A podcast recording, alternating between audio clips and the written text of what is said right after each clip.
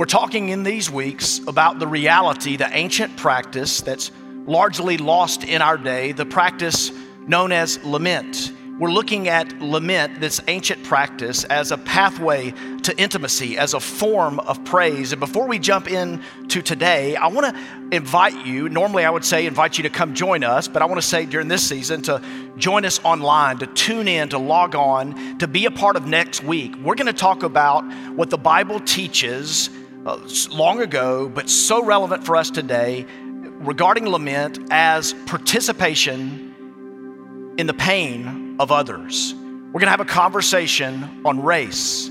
I'm so excited about what God wants to do in our faith family, and I wanna invite you to join us next week. I'm so looking forward to that. Last week, we looked at lament and we sort of defined it, if you will, as an expression, as a deep, honest, heartfelt expression of pain, brokenness, and sadness.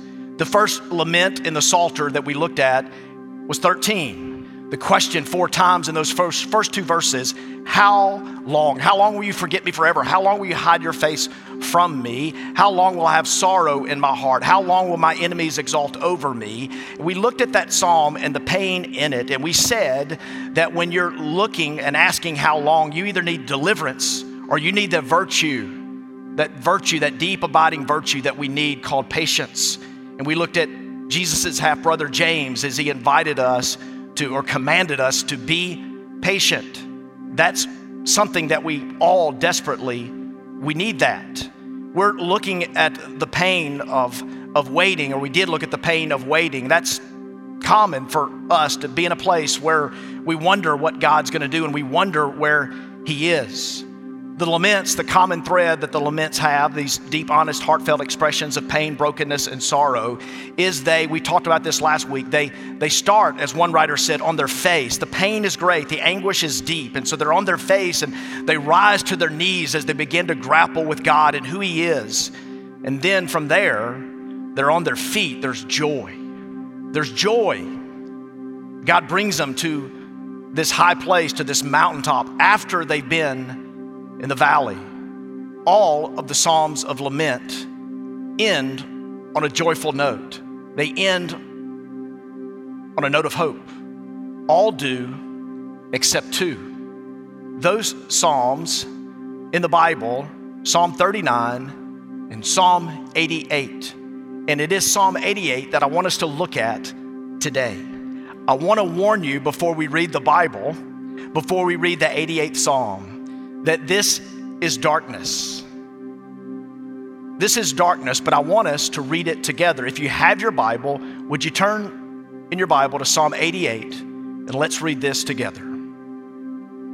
Easy, easy on the editing. I'll come over here. I'll read the passage while it is up on the screen. O Lord, God of my salvation, I cry out day and night before you. Let my prayer come before you. Incline your ear to my cry, for my soul is full of troubles and my life draws near to Sheol. I'm counted among those who go down to the pit. I'm a man who has no strength, like one set loose among the dead, like the slain that lie in the grave, like those whom you remember no more, for they are cut off from your hand. You have put me in the depths of the pit, and the rains dark and deep. Your wrath lies heavy upon me, and you overwhelm me with all of your waves. You have caused my companions to shun me. You have made me a horror to them. I am shut in so that I cannot escape. My eyes grow dim through sorrow. Every day I call upon you, O Lord. I spread out my hands to you. Do you work wonders for the dead? Do the departed rise up to praise you? Is your steadfast love declared in the grave, or your faithfulness in Abaddon?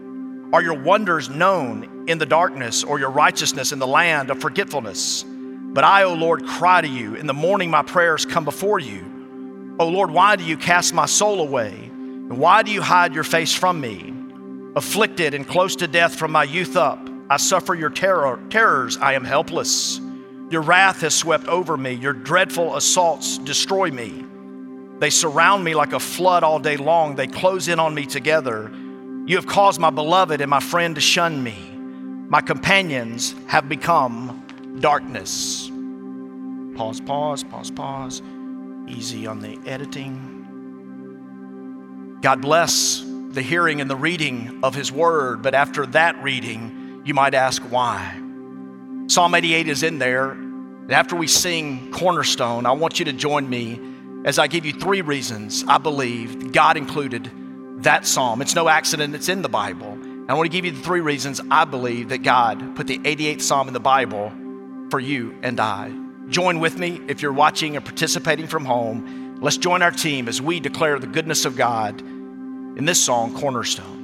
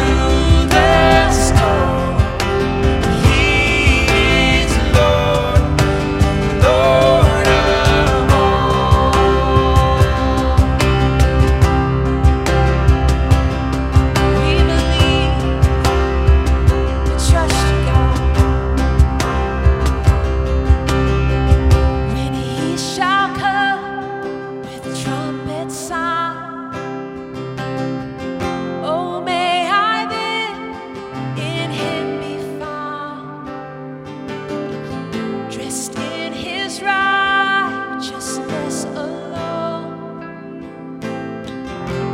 faultless stand before the throne.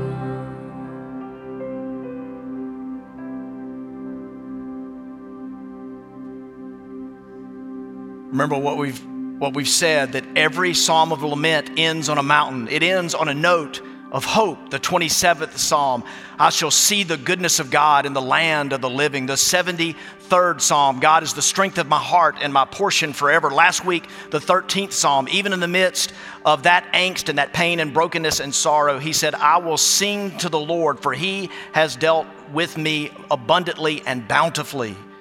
But you noticed a few moments ago, before we sang a song of worship, we closed this dark psalm on a dark note.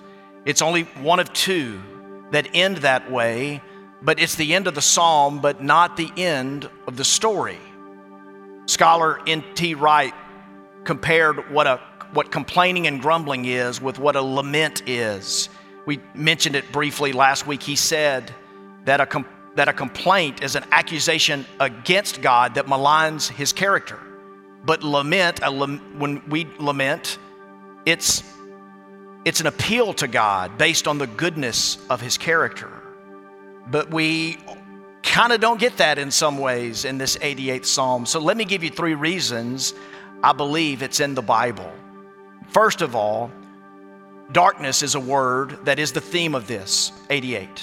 It's mentioned three times, and in the Hebrew, I don't know about your English translation, it captures it from what I read in the E S V, but in the Hebrew, the original of the Psalms, it ends with that note. My closest companion, my only friend is darkness.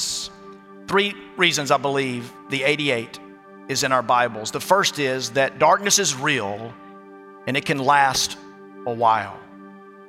In Princess Bride, there's a line in there that says, life is pain, Highness. If anybody tells you anything differently, they're trying to sell you something. Guess what? The Bible is not trying to sell us something. What we get in God's word is sometimes a truth and a reality that can be hard to take.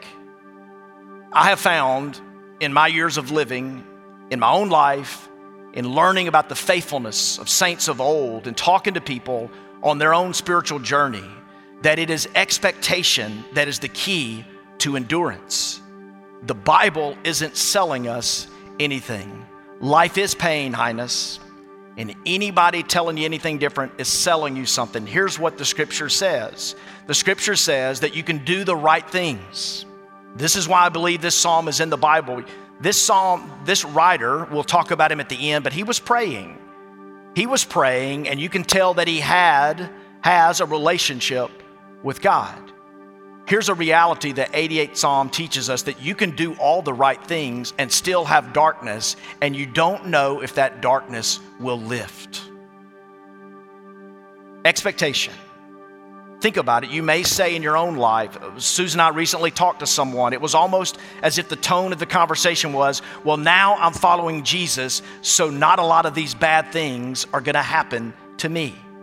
I would want that person to have all the good that God has for them in their lives. But I would not want them to be victimized by faulty expectations. What is the reality? The reality is that you can do all the right things, but have darkness and not know where it's, when it's going to lift. You, you say, well, I'm a good person. There was no better person than Jesus. And yet Jesus taught us, some of you remember this, he said that servants are not above their master. The world hated me. It will hurt. It, it could hate you. Here was the best person who ever lived. He was arrested and he was tortured and he was crucified and he died a death, a sacrificial love for you and I and for the world. But darkness was part of his existence. And so the first reason I believe that the eighty-eighth Psalm is in the Bible is that it teaches us that darkness is real and that it could It could last a while. The second reason that I believe it's in here is that darkness is a better teacher than joy and light. Somebody once put it this way, prosperity is a horrible teacher. If you look at the elements in the eighty-eight, you'll see interrogation, and you'll see exaggeration. Interrogation, this writer is somewhere between intemperate and blasphemous. You'll see sarcastic remarks and re- and rhetorical questions. And in that, you see the exaggeration. God, you've never been there for me all the days of my life, and he does what I can do. He does, I bet, what you can do when all seems dark. He exaggerates. He makes things worse than they are. And here we can learn that darkness can be a better teacher than light and joy. Prosperity is a horrible teacher. When everything's going right, we're not learning some of the lessons that God would have for us. So what is this lesson? Again, asking the question, why is in there? What lesson can we learn? And we see the character of God in this. We see God not rebuking him and not saying, don't pray that prayer. God is big enough for your prayers of pain. And God is aware of the toll that sin has in our world and in our hearts.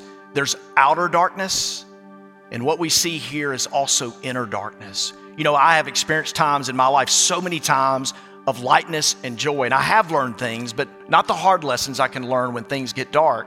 But I've known some small seasons and stretches where there's been darkness. There's been outer darkness and circumstances that seem so difficult, but God has been there and I've felt his presence. I've had the outer darkness, but inside there's been light because of Jesus and the good news of the gospel. But here in eighty-eight, we see outer darkness, but we also see inner darkness. But God doesn't say, I'm your God if you put on a happy face. God says, I am your God because of my grace. A third reason I believe that eighty-eight is in our Bibles is that darkness, it can produce in us, it can result in greatness. There is a, a part of the story uh, in Lord of the Rings, the book, not the movie, where Sam, the friend of Frodo, they're making their way to the Mount of Doom, and they are worn out. It's been quite a journey, and they realize, hey, we're we're, we're probably going to die, and they are tempted to sit and lay there. And it there's this scene or this section in the book where it says this about Sam. It says, but even as hope died in Sam, or seemed to die, it was turned to a new strength. Sam's plain hobbit face grew stern, almost grim, as the will hardened in him, and he felt through all his limbs a thrill, as if he was turning into some creature of stone and steel, that neither despair nor weariness nor endless barren miles could subdue. What kind of strength can we develop? The greatest strength is the strength of endurance, the strength when we're not sure, the strength when it's very, very dark. The book of Job, the story of Job, is one that's been endlessly, philosophically, the- theologically uh, debated and dissected and talked about. In this story, I can't tell you all the whys of the book of Job, but I believe that it's in there like the eighty-eight because it's epic and because it's dark. And I've never suffered like Job. I've never known anybody to suffer like Job. I bet you would say the same thing. His was the greatest, it seems. But in the first chapter of this story, there's a conversation between God and the devil. And there is this, this, this idea that the enemy has that Job is serving God only because he's using him. The accusation, Job loves himself. He doesn't love God. He's just using God. And when you get to close to the end in forty-two of the book of Job, we see that God says that Job honored me. And if you know the story of Job, Job prayed prayers like you see in eighty-eight of Psalms. And Job prayed and said some things of great darkness and angst. But why then would God say that Job honored me? I believe that God said that because, because Job, he prayed to God. Even though it was hard, he kept talking to God. His prayers were not complaint or grumbling, accusations against against God, to malign the character of God. It was prayers also of lament. Prayers where it was an appeal to God based on the goodness of the character of God. The eighty-eight is written, is written by a man named Heman. And we learn from First Chronicles chapter six that Heman was a part of the Kohath guild of musicians and poets who, th- this group of people, they wrote several of the Psalms together, individually and together. If you look at the forties and the eighties, the sections of the Psalms, it's written by, several are written by this group. Think about that. Here's a man saying, God, you've left me. It is so dark. My only, you're not my friend anymore. My only friend is darkness. He wouldn't have thought of the greatness that would result from his journey, from his endurance, from him staying at God and with God and crying out in lament to God. We know today that some of these works are in the best-selling book of all time and that have literally inspired billions of people through thousands of years. We know that today, but he didn't know it then. I ask you today, in the midst of possibly some dark pain in your life, could it be that the darkest of the pain that you, you know now or will ever know could be the path to greatness? Not for just you and for the smallness of your own life or the smallness and the pettiness of my own life, but a larger gift to the world, to the people around us. God can use us. Don't seek great things for yourself, the scripture teaches us, but God can use greatness in the darkness of our lives. Why is the eighty-eight in there? This theme of darkness. I believe it's because darkness is real and it could, it could last a while. I believe darkness is a better teacher than light and joy. And I believe that darkness can be, it can result in greatness for God and his kingdom and to bless so many. Let's worship together and we'll come back, and I want to I want to point us to the Lord's Supper and point us to the person of Jesus. Again, the eighty-eight ends in darkness, but it's not the end of the story, the ultimate story.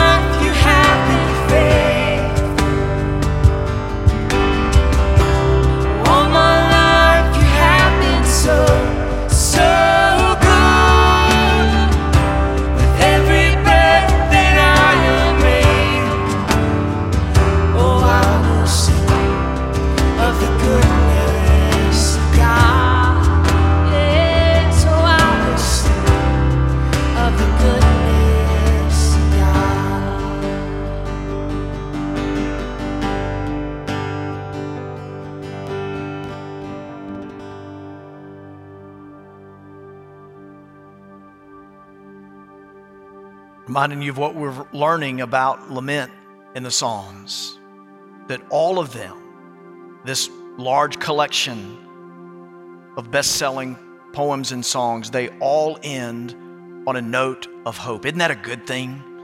When you hang out with someone, could you imagine having lunch with a friend and then it ending badly, ending on a sour note? The Psalms walk through, they start on their face and rise to their knees, still grappling with God, and then end on this mountain, this, this place of joy. All do except two, thirty-nine and eighty-eight. Question as we close, do you know what the end, the last line of thirty-nine says? It says this, look away from me. And eighty-eight, I remind you, says, my only friend is darkness.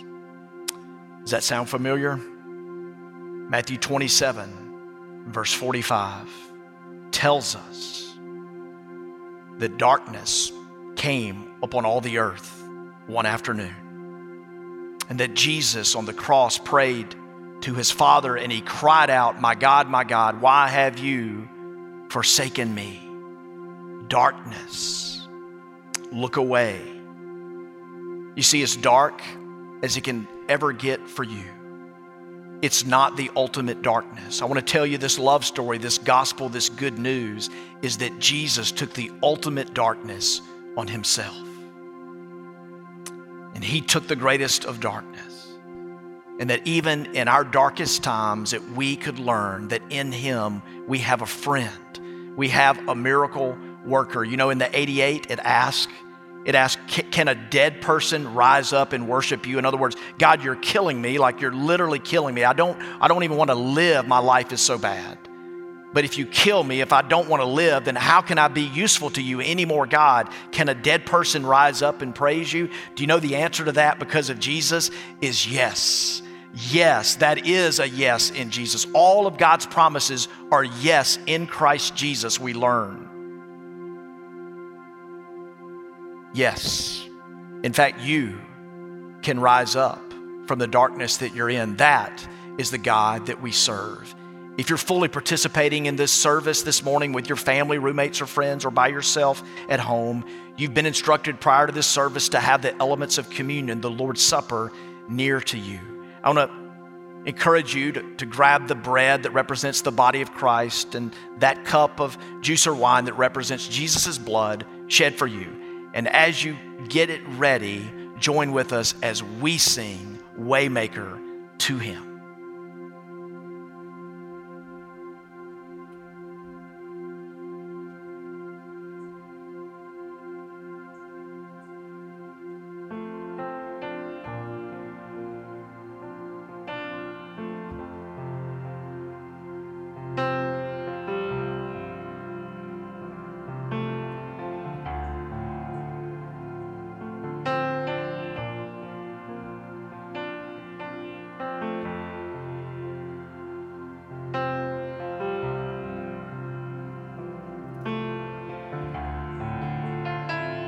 You are here, moving in our midst.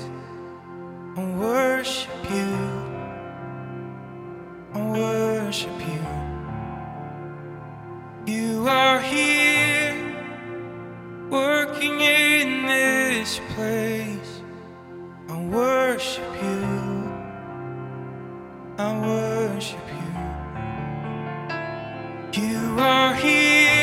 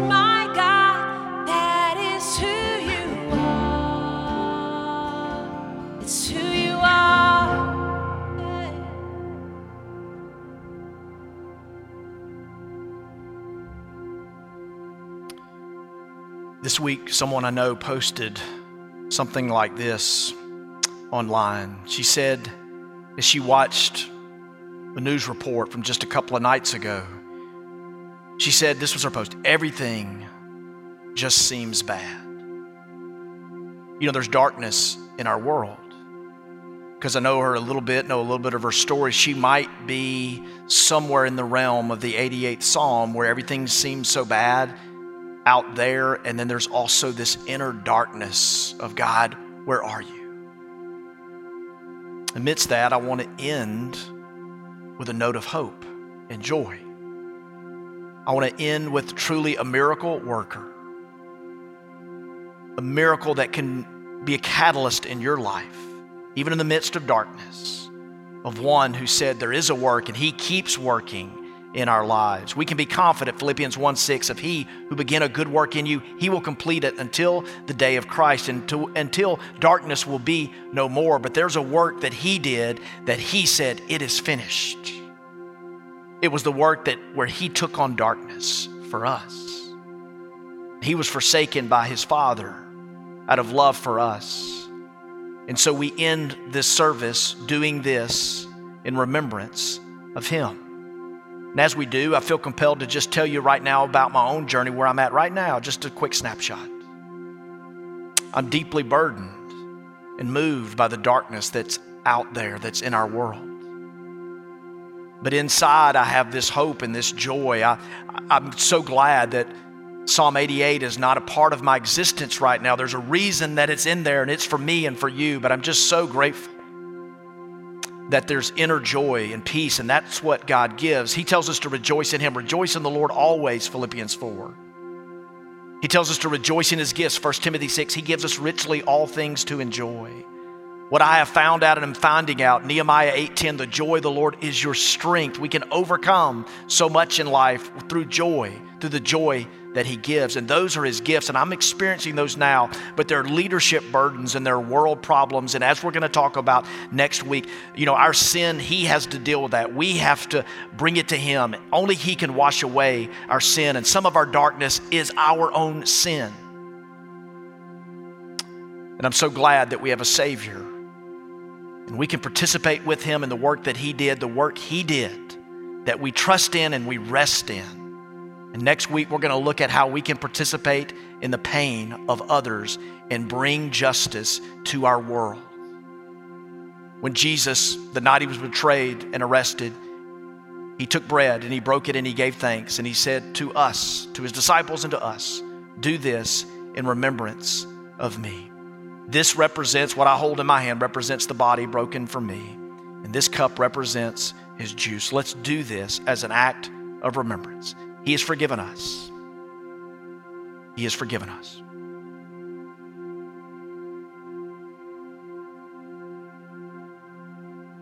Father, we thank you for the work on the cross, the darkness that you took.